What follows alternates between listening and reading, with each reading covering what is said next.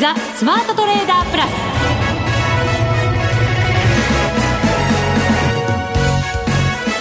全国のリスナーの皆さんこんにちは。内田まさです。この時間はザ・スマートトレーダープラスをお送りしていきます。この方をご紹介しましょう。国際テクニカルアナリスト福永博之さんです。こんにちは。よろしくお願いします。よろしくお願いいたします、はい、さて大引けの日経平均株価は259円89銭安1万9290円20銭で終わっています。はい。まあ、昨日のニューヨークがちょっとまあマイナスで終えてですね、はい、まあ、3指数と揃ってということなんですけどただ昨日出てきたニューヨーク連銀の製造業景況指数ですか？はいあれはちょっと数字を見てびっくりしましたね。えー、まあ過去最低水準ということみたいなんですけど、はい、まあ、あのー、今晩はそういう意味で言うと、あの、新規失業保険申請件数だとか、またね、毎週こう出る中で。毎週やっぱりね、これ話題になりますからね。ねまあ、本当600万人また超えるのかどうかとかですね。予想では超える予想になってますね。ですね。えー、ですから、まあ、もし600万人超えるともう3週連続でっていうことになりますから、累計人数にすると、またまたとんでもないね、本当はあの記録的な数字が出てくるってことになるんでしょうけど、はい、一方で、まあ、その観点からすると、まあ、ドルなんか売られてもいいようなものなんですが、いや、なかなか上値重くなってきたなと思ってたんですけど、えー、どうなんでしょうね、これね。上値が重たいなと思いつつもですね、今日もね、えー、一時108円台つける場面ありましたから、はい、ちょっと、あの、まあ、為替にしてもですね、あの、経済指標の結果と、あまりこう連動してないような動きにこう見えたりするんですよね。ですから、ちょっと為替の取引されてる方は、まあ、あの、いわゆるそのイベントドリブンっていうですね、あの、為替、まあ、経済指標の発表を受けて、その反応にこう、まあ、ついていくというか、フォローしていくっていう、そういうやり方でいくとですね、短期的にはいいかもしれませんけど、なかなかその中長期の見通しで見ると、えーまあ、結果通りに動かないというような状況になっているのではないかと。はい、で一方で株の方は、まあ、もうまさにその辺ではですね、えー、一旦底入れしたように見えても、まあ、やっぱりちょっと不安要素があ継続しているっていうような流れになってますので、えー、どちらもやっぱりトレードがしづらい状況は、まあ、引き続きね、あのー、続いているっていうことになりますので、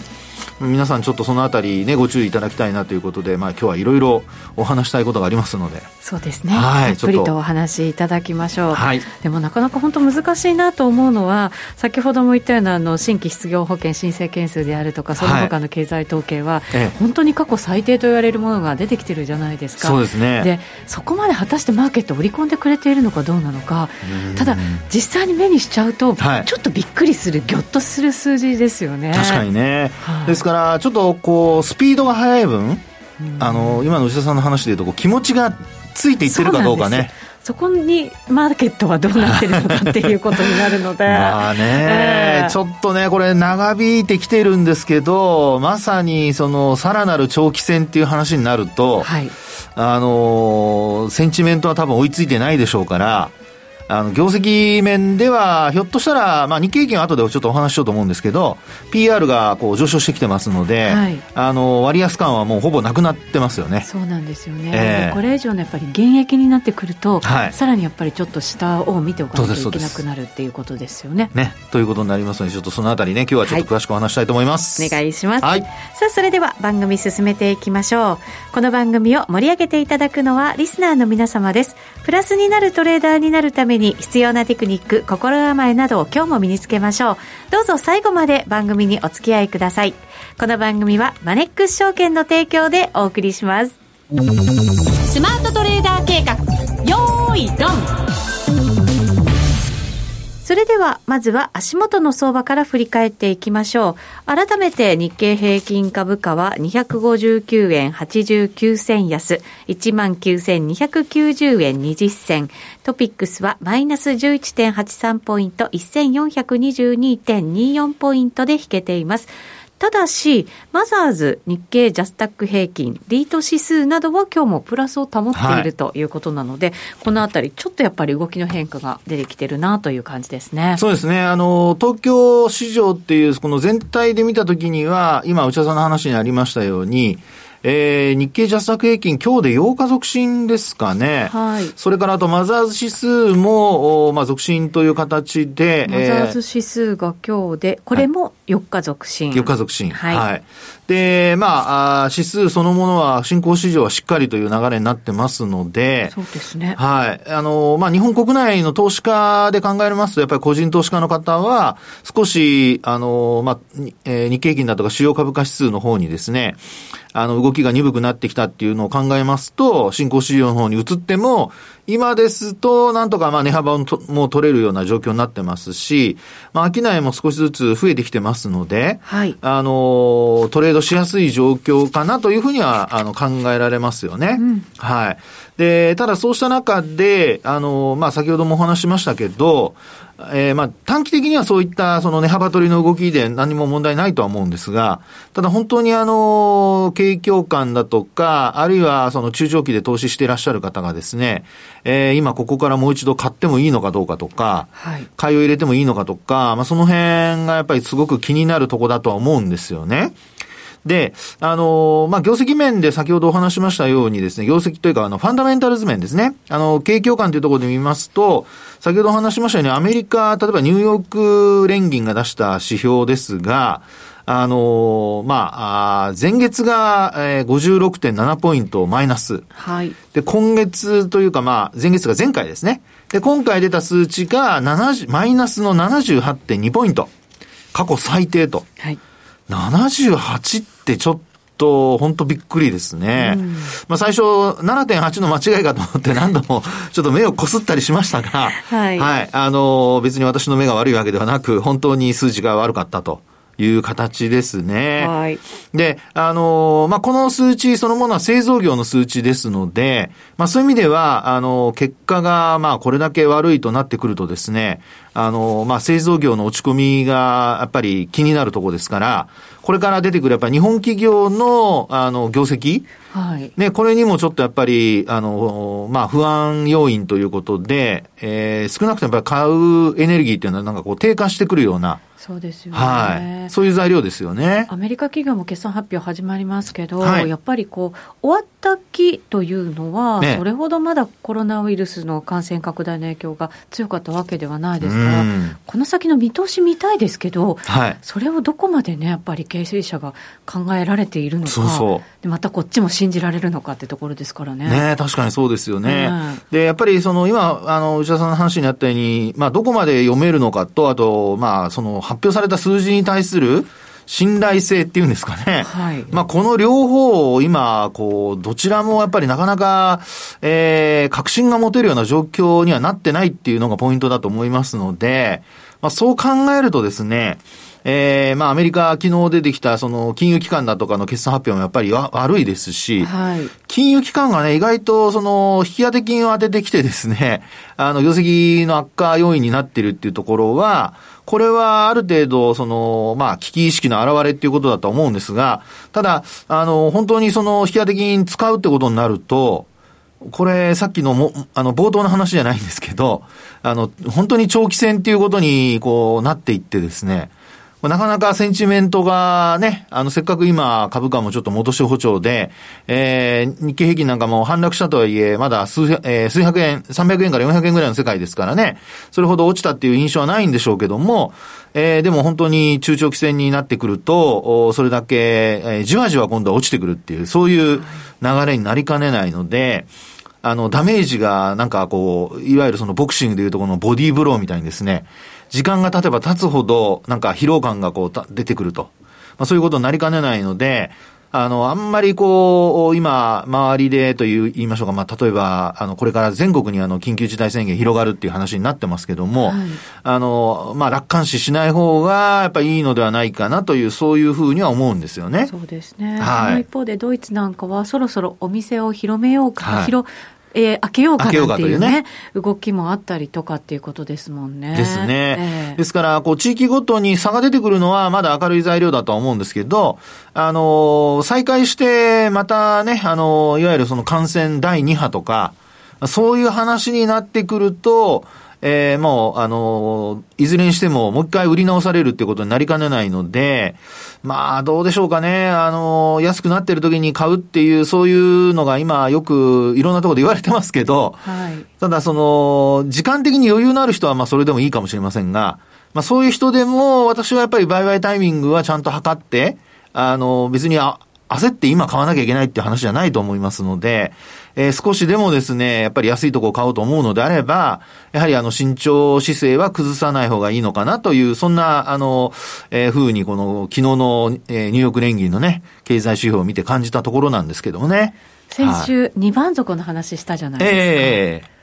福永さん、どうなんですかね、はい、2番底をこれからつけに行くのか、はい、それとも2番底で済まず、また1番底を探りに行くのかなんていうことも、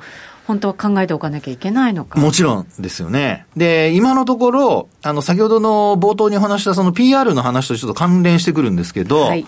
ええー、まあ、あの、日経新聞に出ている PR が昨日でですね、昨日の引けの段階で14倍超え、ちょうどぐらいまでいったんですね。で、あの、まあ、予想値、今もあの、今期の予想だとか、そういったものと、あと結果が出てきたところで入れ替えをしているので、まあ、すぐに当日反映されるっていうことは、まあ、あまりないとは思いますから、まあ、数日前に発表された大きな赤字企業のことを考えてみますと、うん、これはもうソフトバンクグループですよね。はい。で、それがおそらく、あの、まあ、えー、反映されてですね、PR は14倍台というふうに、もう一気に、はい。で、これ、こういう状況がですよ、今後も仮に続くとなると、うん、まあもちろんあの儲かってる企業もね、あの今回はその食料品だとか、ええー、まあ消費関連のところでいろいろこう出てきそうなので、一概にですね、そのリーマンショックの時のように全部が悪くなっていう、悪くなるっていうような状況ではないと思うんですよ。ただ、その赤字額が大きい企業が何社か出てくると、はい、それだけで、まあ、日経平均の PR が、こう、低、上昇すると。まあ、言ってみれば、こう、一株当たり利益は低下するので、その分、株価が変わらなければ、PR は上昇する。割高になっていく。そうです、そうです。はい。なので、そう考えるとですね、これあの、どこまでその、まあ赤字企業がどれだけの数値を出してくるかにもよるんですけど、ええー、まあ二番底探りというのは、これは、あの、あるかないかという、その割合で考えれば、私はあの、二番底探りの可能性の方が高いんじゃないかというふうには考えるんですよね。うん、はい。で、あの、ちなみにそうした、こう、背景の一つとして、トピックスの動きを皆さんにちょっと見ていただくとわかるんですけど、日経平均はですね、3月25日の、あの、戻り高値を抜いたんですよね、火曜日の日に。はい、抜きました。はい。で、終値ベースで抜いているっていうところだったんですが、昨日、今日と水木と。これはあの、結果的には反落してしまいまして。まあ値動きもちっちゃいんですけどね。そうです、そうです。えー、本当にあの小幅で、まあ昨日なんかは特にあのね、えー、数ヶ月ぶりの狭いレンジの値、日中の値幅だったっていうことだったんですけど、はい、まあそれから今日も狭いレンジの値動きになって、150円、160円ぐらいですかね、値幅が。そうですね。えー、で、えー、結果的には5日移動平均線を下回っているっていう状況ですが、はい、まあここからその割安感が消えている日経平均のことを考えますと、少なくとも、あの、もう一回高値を超えるっていうのはちょっと考えづらいですよね。よほど何かいいニュースが入ってこない限り、はい、ですね。で、あの、まあ、その一ついいニュースで期待されるのは、あの、アメリカでトランプ大統領が、まあ、16日っていうふうに確か報道されてたと思うんですけど、これアメリカ時間ですが、はい、あの、まあ、今後、えー、経済を正常化に戻すための、あの、プラン、それを発表するっていうね。そうですね、えー、ちょっと周りからは早いんじゃないかっていう話もね、ね。あるらしいですけど。はい、ですから先ほどあの、お茶さんが話してくれました、あの、ドイツのね、うん、あの、お店の再開。メルケルさん、ね、メルケルさんのね、はい、はい。の話と、それからこのトランプ大統領が、あ経済を、あの、正常化するためのプラン。まあ、この辺をもう本当には、あの、発表してですね、それが、まあ、あの、実際に行動に移せるようになれば、これも万々歳なんですけど、はいただそこで、えー、今、あの、業績のことをちょっと帰り見てみますとですね、えー、その実効性というところと、もうあと業績との今度天秤にかかってくると思いますから、えー、業績が悪い中でも先行き明るい見通しが出てくれば、まあ、いわゆる材料、悪材料出尽くしで、株価も2番底探りというよりは、まあ、どちらかというと、押し目買いというような、そういう、ニュアンスに変わっていくと思うんですけど、はい、一方で、あの、発表したのはいいけども、いつになるかわからないっていう話になってくると、先ほども、これもまあ繰り返しになりますが、少しずつボディーブローのようにダメージとして効いてくることになりますので、株価もですね、日経平均は超えてるんだけども、トピックスがやはり3月27日の戻り高値を超えられていないっていうことを考えますと、はいえー、これ、まあ、過去もそうでしたけども、やっぱり日経平均がね、1、えー、っと、1月17日高値を更新したんですが、トピックスのはあの、去年の12月に高値をつけた後、ずっと、あの、高値が切り下がってくるっていう状況でしたので、えー、まあ、二の前にならないかと。まあ、要するに3月の戻り高値、日経平均は超えたんだけど、トピックスが超えられなくて、で、じわじわと上値が重たくなるっていうね、そういう状況にならないかっていうことは、少し、あの、意識しておいた方がいいんじゃないかなというふうに思うんですよね。はい。はい。あの、こういうショック安の後って、いろんな戻り方あると思うんですけど、やっぱり、今回のような、この業績が先行き見通しが分かりにくいっていう時は、もう本当にじわじわ戻すしか方法がないんですかね？そうですね。ね。ね、あの、本当、先ほどお茶さんが話したように、やっぱりいい話が出てくれば、えー、これは、あの、ある水準をポーンと上回ってですね、で、それで株価もそこで安定してくるっていうふうな、あの、流れになってくると思うんですけど、その、いい話っていうのが、まあ今、その、マーケットでは、えー、アドバルーンとして打ち上げられているものをですね、すでにもうある程度は、あの、消化してるじゃないですか。はい。ですから、そのあたりがですね、本当に、あの、今度は実行されるのかどうかっていうのが、はい、あの、プランだけじゃなくて実行されるのかどうかっていうのを、あの、確認する段階に今度移ってくるんじゃないかなと思いますので、その辺がやっぱり、あの、実際にこう目に見えてくるようにならないと、次の上昇にはやっぱり向かいづらいのではないかと。うんまあ、かといって、あのね、空売りして、また、あの、踏み上げられるっていうか、まあ、あの、時間待たされるっていうのも嫌でしょうから、やっぱりこういう時っていうのは、あの、もうポジションをなるべく、あの、よっぽどなんかね、えー、下がった時以外は、持たないようにしたり、あるいは、あの、上がっても、まあ、利益確定売りに留めて、空売りはしないと。でないと、ボラティリティが大きい中で逆に持っていかれると、本当にあの、損失が一気に膨らんで、えー、もうあの、実現層になっちゃうことが可能性ありますので、まあ、その辺はちょっと注意しておきたいなというところだと思いますけどもね。そうですね。はい。そうすると、こっちもこう、じーっとね、動かずに我慢を続けると。そうですね。もう本当にね、もうじっとしていると皆さんストレス溜まるでしょうけど。はい。もうね、この、あの、今日はあまり楽しいお話ができてないのでみんな大変だと思いますけどもね。そうですね。はい。この後もまだまだお話伺っていきます。はい、楽しい話出るかな？どうでしょうか？出たいな。出たいなって。はい。ここまではザ・スマートトレーダー計画、用意ドンでした。今、注目のアメリカへ投資してみませんか？米国株に興味はあるけれど、なんだか難しそうだなと思っている方。実はそうではありません。米国株は1株から購入可能。株価は100ドル以下のものもあり、1万円程度の投資で、あなたも米国企業の株主になれます。少ない金額から投資でき、始めやすいのが米国株の特徴なんです。多くの企業では、配当は3ヶ月ごとに支払われるので、配当金をもらえる楽しみもあります。日本でもサービス展開するアメリカ企業は多く、日本人にも身近になっていることで、米国株投資を始める方が増えています。マネックス証券の米国株取引手数料は税抜き0.45%で、最低取引手数料は無料。マネックス証券の米国株は特定口座にも対応しており、3600銘柄以上の取扱銘柄をスマートフォンアプリでも取引が可能です。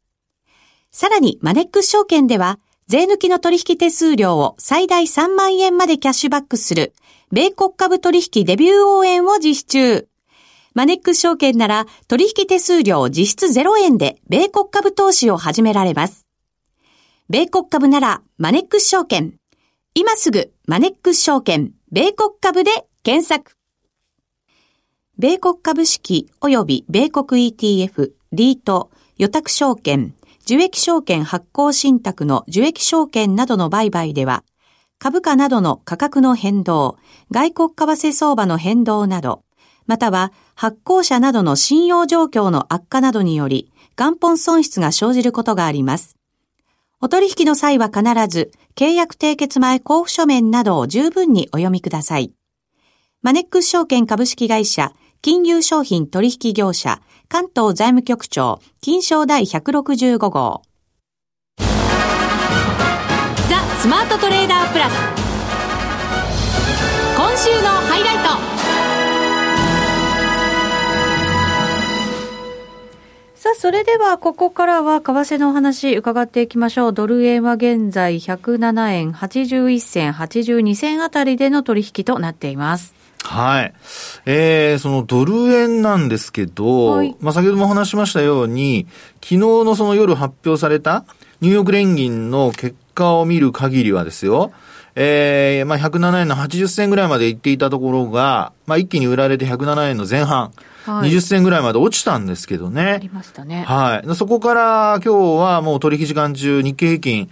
これもまた日経平均と為替の連動性がすごく薄れてるって話なんですけど、はい、108円台前半まで行ってですね、108円の、私が見てる限りは108円の、まあ、あ7、8銭ぐらいまで行ったんですかね。そうですね、来ましたね。はい、で、そこまで行って、えー、日経平均は戻しきれず、で、もう200円以上のマイナス。で、一方で、ええー、まあ、ドル円に関してましては、本当朝からずっと一本調子で戻すっていう流れでしたよね。はい。で、あのー、まあ、アメリカの長期金利がこれ上昇してるっていうところが、まあ、若干ですけども、あの、影響しているのかなっていう気はするんですが、まあ、一方でこれ、あのー、まあ、ドルが上昇している中で、金も意外と強かったりだとか。料金強いですよね。ね、うん、ですから、ちょっとですね、あのー、まあ、以前、こう考えられていたような、株価が下がってドルが下がるとか、あの、これニューヨークダウですよ。ニューヨークダウが下がって、えー、まあ、ドルが下がるとか売られるとか、ちょっとその連動性に関してもですね、日本株とドルとの、あの、連動性もそうですけど、まあ全体的ですかね、株全体と為替との連動性が若干薄れてきてるっていう、はい、そういうような印象なんですよね。まあ、時々連動性ね、薄れる時もありますけど、はい、今薄れてるっていうのは一体何を示してるんでしょうね。ね。これがちょっとなかなか解釈難しいとこなんですけど、えー、あの、まあ、一部で言われているのはですね、まあ、やっぱりあの、リスク回避の動きで、あの、ドル買いが進んだとか、はい、まあ、要は原油価格がこう、まあ、今下落基調じゃないですか。で、原油を、あの、買うというところよりも、あの、まあ、買うというか、原油が売られている中で、あの、シェール、の企業ですね、シェールオイルの企業。はい。まあ、こういったところが破綻が結構、あの、増えてるというようなことで、あの、一部にはやっぱりドルを確保しておこうっていうような動きが、ああ。リスクに備えて、はい、そうです、そうです。はい。あの、3月末のところに向けてですね、あの、資金需要が高まったっていう話がありまして。これはね、実需でね、そうです、そうです。必要な人たちがいてっていうことでしたもんね。ね、ありましたよね。で、今度は逆に、あの、まあ、あ通常ですと経済需要が悪ければ、あの、金利が低下するっていうことで、ドルが売られるっていう、まあ、これが、要は平時の流れなんですけど、まあ、逆に言うとそれだけ、少しこう危機意識が高まっていてですね、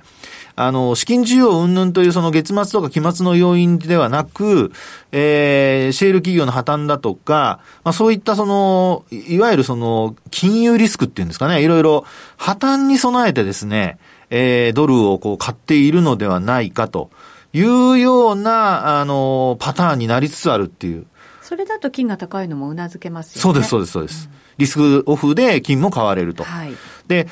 これって、どちらかというと、悪いドルの上昇ですよね。そうですね。ね。はい。景況感から見ればですよ。なのでですね、あの、まあ、あ例えば日本の投資家から見ますと、ドル高になってくれれば、あの、ドル建ての商品持ってると、ええー、まあ、すごくこう、潤うっていうことになりますので、はい、今、ね、この番組ではいろいろ別に株とか為替とかだけじゃなくて他のね、商品の話も今ちらっとしましたけど、今一番美味しい金融商品はっていうと、金なんですよね。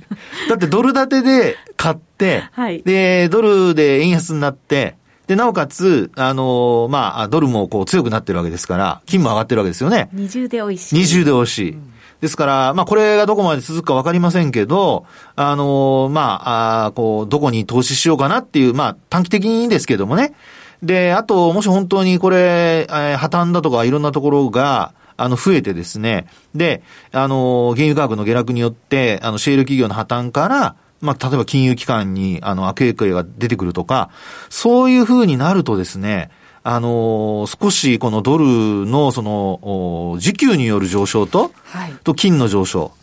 これは、ひょっとすると、そのリスクオフに備えて持っておいた方がいいのではないかというような、まあ、そういう考え方が以前と違ってですね、えー、今出てきているのではないかという、そういう感じなんです。そういうあの見か見立てなんですよね。そうですね。はい。リーマンショックの時もそうでしたし、今回のコロナショックの時もそうだったと思うんですけど、はい、最初のうち、ええ。えー、と、全部がいっぺんに売られるみたいな、そうです、そうです、感じってあるじゃないですか。はい、ただ、今、そのドルが買われて、金が買われて、他のものが上値重くなったり、売られたりっていう状況っていうのは、はい、なんか落ち着いてるけれども、危機に備えるそうそうそうそう。っていう感じの。なんか、いやらしいですよね。じわじわとなんかね、悪いところが進んでるんじゃないかというね。まあ、ショックで全部が投げ売られるよりはいいのかもしれませんけど。まあね。どうなんでしょうね。ただ、あのーえちょっと前のですね、その金が売られた時を考えてもらうと、はい、あの、やっぱり利益が出てるものを売ると。で、あと、先ほどあの、冒頭に、えー、内田さんが話してくれましたね、リートも上がってますでしょ、今日。はい。ね、戻ってますよね。なので、リートも、あの、3月末は、あの、金融機関のロスカットなんかにも引っかかっちゃったりしてですね。そうですね。地銀なんかが売りに出してるとかって、まあ、決算対策の売りだみたいなね、話もありましたけど。ね、そうですよね。ええ、ですから、あの、まだその買われてるうちは、あの、みんなまだ、あの、すべてですね、えー、ダメになったという状況ではなくて、一部の資金は、やっぱりそういうところに向かってですね、あの、損失を埋めようっていうような形になるんですけど、はい、えー、逆に全部売られてっていう流れになると、もうみんな、そのお金を回収に走ってるってことになりますから、そういう流れになるかどうかっていうところを考えたときに、えー、まあ、今お話したような金とドルのこの両方の上昇。はい。これは、あの、まあ、逆転し始めたらちょっと逆に言うと警戒なんじゃないかと。で、さらに、あの、まあ、あ株も売られるというね、状況になってくると、さっきお話した、これまた冒頭の話に戻るんですけど、二番底はい。探り。で、それがもし、あの、まあ、あもっと危機意識が高まってくると、一番底。になっちゃうと。なので、まあ、あの、私は、あの、楽観主義者ですから 一番底探りにはならないと。一番底はね、探らないと思ってはいるんですけど、はい、でもね、やっぱりチャート上は、あの、基本その二番底探りっていうのも、もちろん一番底探りというのも今のそのチャートの形状を見る限りはまだあるので、うんやっぱりね、あの、チャートを信じた方が、やっぱり自分の考えはさんを信じるんじゃなくて。よく信じちゃダメです。チャートを信じた方が、あの、いいと思います。自分で言わせないでくださいよ、本当にもうね。でも、あの、うちは皆さん僕も信じてね、ちょっとはね。ねいや、でも、はい、あの、マーケット見ていただいた方がいいと思いますが、はい。ね。まあ、テクニカルはね、本当になんか、まあ、いろんな可能性をまだ示唆しているそうそうそうそう、はい、そうなんですよ。なるわけなので。はい。まあ、ただ、福永さんはないんじゃないかな、一番とこ探りは、まあ、ということですね。これ願望がね、人間だから入ってますからね。気をつけましょう、本当に。ね、はい。今願望で動く時じゃ決してない。そうそうそうそうその通りです私利私欲は捨てましょうそうですね、はい、結局福永さんを否定してもらっちゃったってことになりません大丈夫ですかこれ大丈夫です大丈夫です大丈夫です真実ですからはいまた来週お話伺いたいと思います、はい、あっという間にお別れのお時間ですここまでのお相手は福永博之と内田まさでお送りしましたそれでは皆さんまた来週この番組はマネックス証券の提供でお送りしました。